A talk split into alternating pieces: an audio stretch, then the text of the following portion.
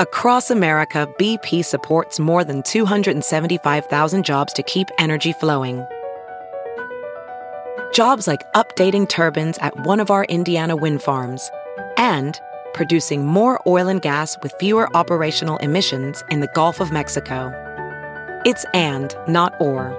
See what doing both means for energy nationwide at bp.com slash investing in America.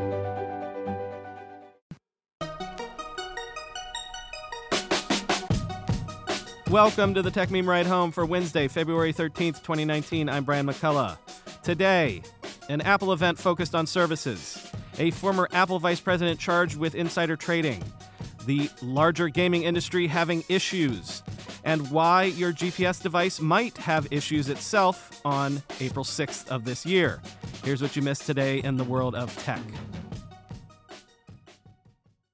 Late yesterday, John Paczkowski at BuzzFeed reported that sources were telling him Apple is planning to hold a special event on March 25th at the Steve Jobs Theater on its Apple campus. But don't expect any major hardware announcements then.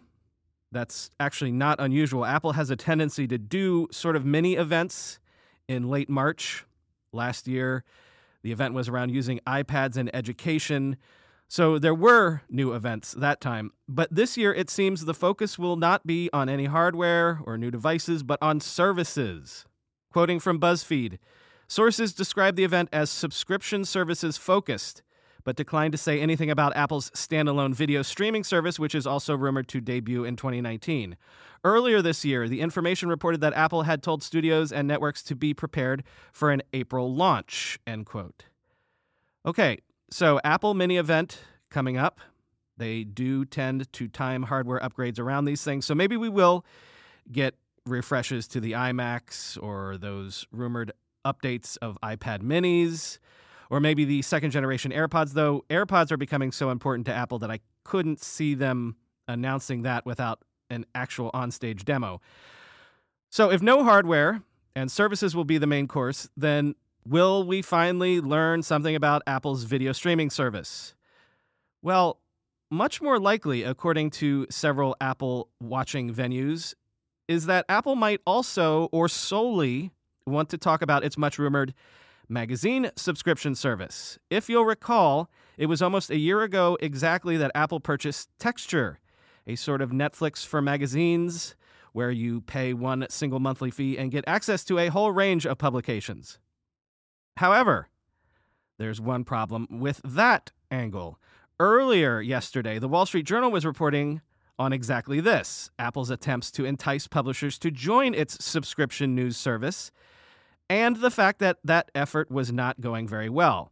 The publishers, in short, are not on board yet. Quote, in its pitch to some news organizations, the Cupertino, California company has said it would keep about half the subscription revenue from the service, the people said. The service, described by industry executives as a Netflix for news, would allow readers to read an unlimited amount of content from participating publishers for a monthly fee. It is expected to launch later this year as a paid tier of the Apple News app, the people said.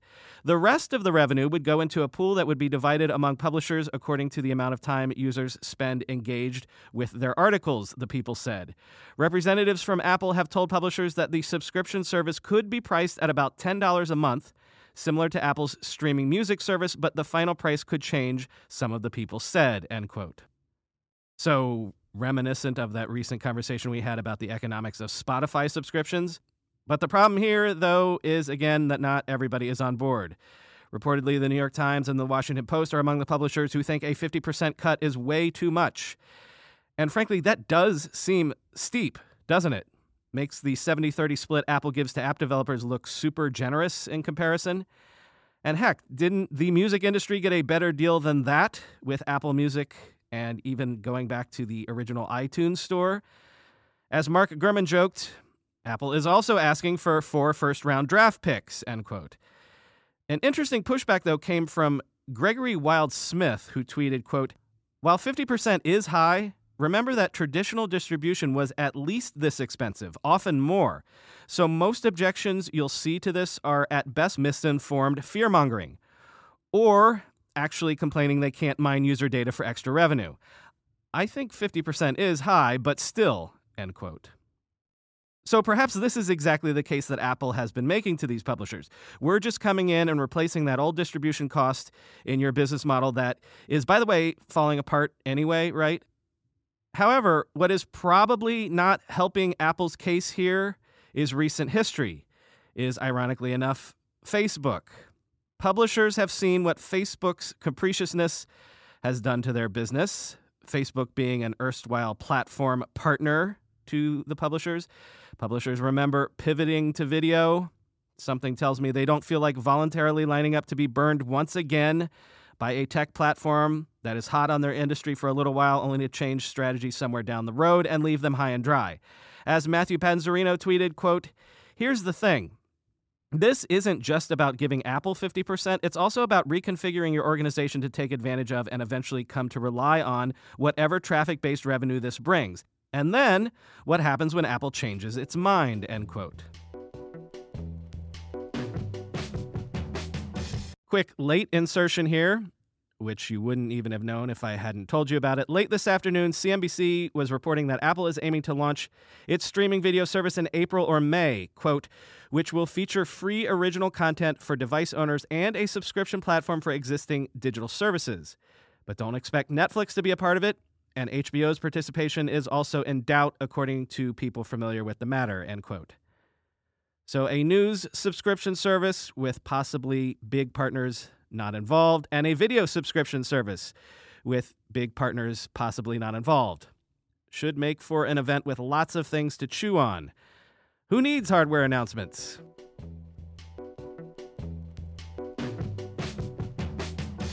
Here's a wild headline The Securities and Exchange Commission has charged Apple's ex vice president of corporate law, Gene Levoff, with insider trading, alleging that he traded on inside knowledge of Apple's earnings info as recently as 2015 and 2016.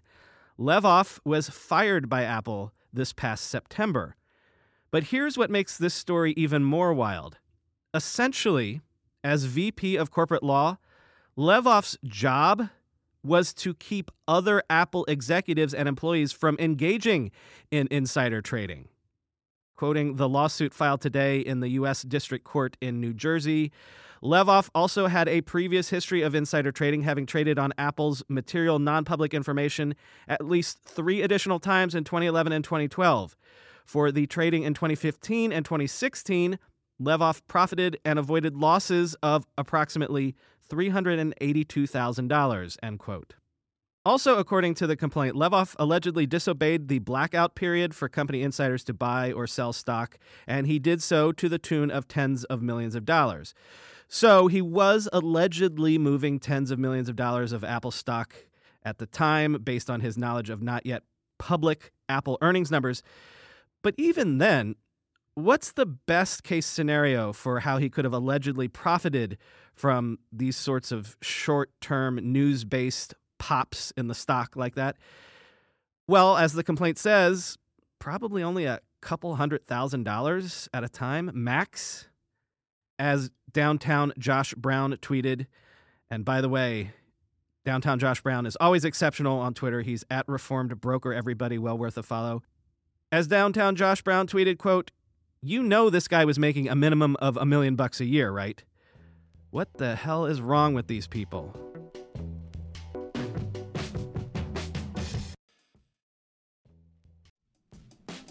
Recently, the world learned the power of artificial intelligence, a technology cybersecurity leaders have been leveraging for years. Now, as AI expands and evolves, those same security leaders are left wondering where humans fit into the next generation of AI empowered security tools and solutions.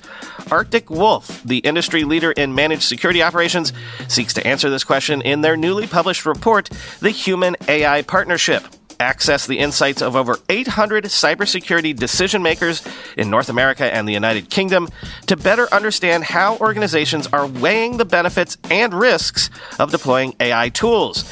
Uncover the biggest obstacles to turning AI and human engineers into a formidable team. Discover why the near term benefits of large language models are being upended by a crucial flaw in the technology and learn what the rise of AI tools mean for human practitioners moving forward. Get your copy today at arcticwolf.com slash techmeme. That's arcticwolf.com slash techmeme. We're being sponsored today by a company on a product that longtime listeners know I have used for years and cannot, literally cannot live or at least work without it. 1Password. One Password combines industry leading security with award winning design to bring private, secure, and user friendly password management to everyone. Companies lose hours every day just from employees forgetting and resetting passwords. A single data breach costs millions of dollars. 1Password secures every sign in to save you time and money, any device, anytime. 1Password lets you securely switch between iPhone, Android, Mac, and PC with convenient features like autofill for quick sign ins. All you have to remember is the one strong account password that protects everything else your logins, your credit cards, secure notes, or the office Wi Fi password. 1Password generates as many strong, unique passwords as you need and securely stores them in an encrypted vault that only you have access to. I started using 1Password, what, a decade ago? Join me and over 100,000 businesses on board the 1Password bandwagon. Because right now, my listeners get a free two-week trial at onepassword.com slash ride. That's two free weeks at the number one, the word password, all one word, dot com slash ride. Onepassword.com slash ride. Amazon now lets users create and submit custom Alexa skills for certification and publication in the U.S. Skills Store. Quoting Tom Warren from The Verge, Amazon is now letting anyone create and publish Alexa skills into the Alexa Skills Store. Amazon first made it easy to create custom skills last year with its Alexa Skill Blueprints program, and it's taking those custom responses and allowing them to be published in the store for anyone to download and use. There are currently more than 80,000 existing Alexa skills in the store, but today's announcement means the store will be growing significantly with user generated custom skills. Amazon is primarily aiming this new functionality at content creators, businesses, brands, and other organizations. Publications, local sports teams, YouTubers, and others will be able to broadcast their latest updates by simply adding a recorded audio feed URL to a blueprint skill directly and then publishing it on the store. This will allow Alexa users to add these as flash briefings to request the latest information by asking ALEXA, what's the news? Bloggers using WordPress with the Amazon AI plugin will also be able to automatically publish their blog posts as audio on Alexa through an RSS feed. Even universities or religious organizations could make live or recorded audio available on Alexa devices. There are a variety of skill blueprints to choose from, although you're limited to the sandbox Amazon is offering, end quote. So I guess there's no more excuse for me not having the ride home as a flash briefing on Alexa. Now I just have to find the time to do it. Maybe this weekend. I've been seeing stories for a while now that the big video game companies, the EAs, the Take Twos, as a group, they've all been seeing their stocks get crushed lately. This is a bit outside the scope of this show to report the stock behavior of video game companies, but something really seems to be going on here. Activision Blizzard today announced a record $1.8 billion in net income in 2018, but also said it's laying off 8% of its staff, or around 800 people. Quote, while our financial results for 2018 were the best in our history, we didn't realize our full potential. Bobby Kotick, chief executive officer of Activision Blizzard, said in an earnings report. Quote, to help us reach our full potential, we have made a number of important leadership changes. These changes should enable us to achieve the many opportunities our industry affords us, especially with our powerful owned franchises, our strong commercial capabilities, our direct digital connections to hundreds of millions of players, and our extraordinarily talented employees, end quote. Well, 800 less extraordinarily talented employees, apparently. Video games are a notoriously hits driven business, and a hits driven business can always mean severe boom and bust cycles. If you know your video game history at all, you know that. Just ask Nolan Bushnell. As I say, the gaming industry is not exactly my ballywick, but apparently one of the things that is directly affecting Activision Blizzard in this case was a recent parting ways with a longtime partner, the gaming studio Bungie. It's a story a bunch of you urged me to cover on the subreddit, and now I wish I had listened. This is quoting from Allegra Frank in Polygon. Quote, We saw weaker than anticipated retail demand, said President and Chief Operating Officer Collister Coddy Johnson during the call. But, quote, we will not improve retail monetization as quickly as we liked, referring to the slowing sales of microtransactions within games like Overwatch and Hearthstone. According to Chief Financial Officer Dennis Durkin, Blizzard does not have a major, quote, frontline release planned for the 2019 fiscal year. This means Blizzard has no plans to release a new Diablo, beyond the already announced mobile game or any other major game. As a result, Durkin attributed the lower income and revised guidance for the upcoming year to disappointing returns from the Blizzard segment of the company. Activision parting ways with the Destiny property does not account for much of the restructuring this year, said Kotick during the call. This past January, Bungie assumed total control of its series, ending its partnership with Activision Blizzard earlier than initially agreed upon, end quote. So, again, some of that sounds like the usual ups and downs, the vicissitudes of the gaming industry as it ever was, but that bit about microtransactions makes me think of the things we've been talking about when we talk about Fortnite and subscription gaming and streaming gaming. It's one thing to be caught on the wrong side of a boom bust cycle, and another thing if your entire industry might be on the verge of some sort of secular change. I'm not sure if that's what's going on here. So I actually put up a post in the subreddit at r slash ride home. So if you know anything about the video game industry, feel free to educate me more on what exactly is ailing the industry at the moment, and then hopefully I can educate all of us more in the future. Finally, today, and hat tip to listener David Belson for turning me on to this on the podcast subreddit. You would think that we had learned our lesson about things like this by now, but I guess not.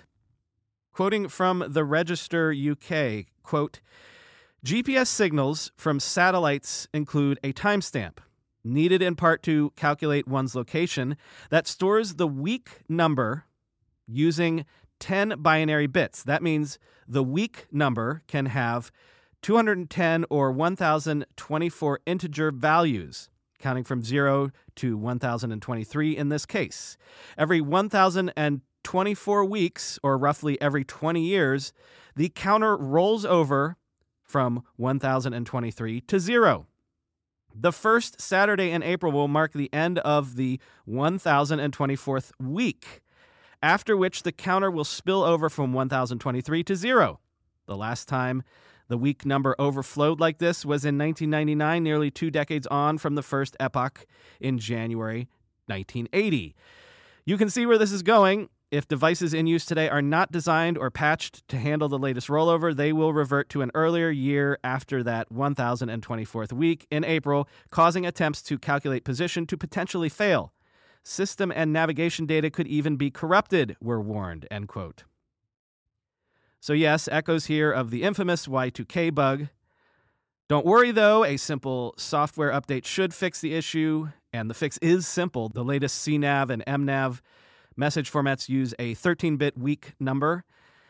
And any modern device will have this already. Any older device should be able to software update, of course. Simply adding three bits allows you to be good to go until, I guess, the heat death of the universe or something like that. Bugs like this pop up because ages ago, kiddies, every friggin' bit counted when you were developing something. You saved space in code where you could. Now, theoretically, that should no longer be a problem these days, but I think one rule of thumb for all coders that they should live by is that if you have to save space somewhere, don't save it in your chronology systems. Time marches ever onward, and if there's one thing we've learned several times now, it's that if you cut corners in chronology, it will catch up with you eventually.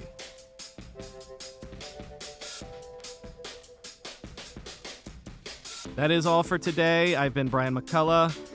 Speaking of chronology, very belated public service announcement to any hopeless nerds listening to me out there. Tomorrow is Valentine's Day.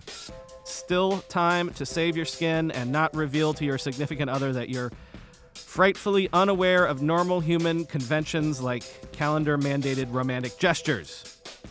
And I am speaking to those of all gender persuasions when I say this because boorishness and absent mindedness know no particular category of sexuality, but they do tend to have a certain overrepresentation when it comes to us nerds. So don't be that incorrigible, hopeless nerd on Valentine's Day. Talk to you tomorrow.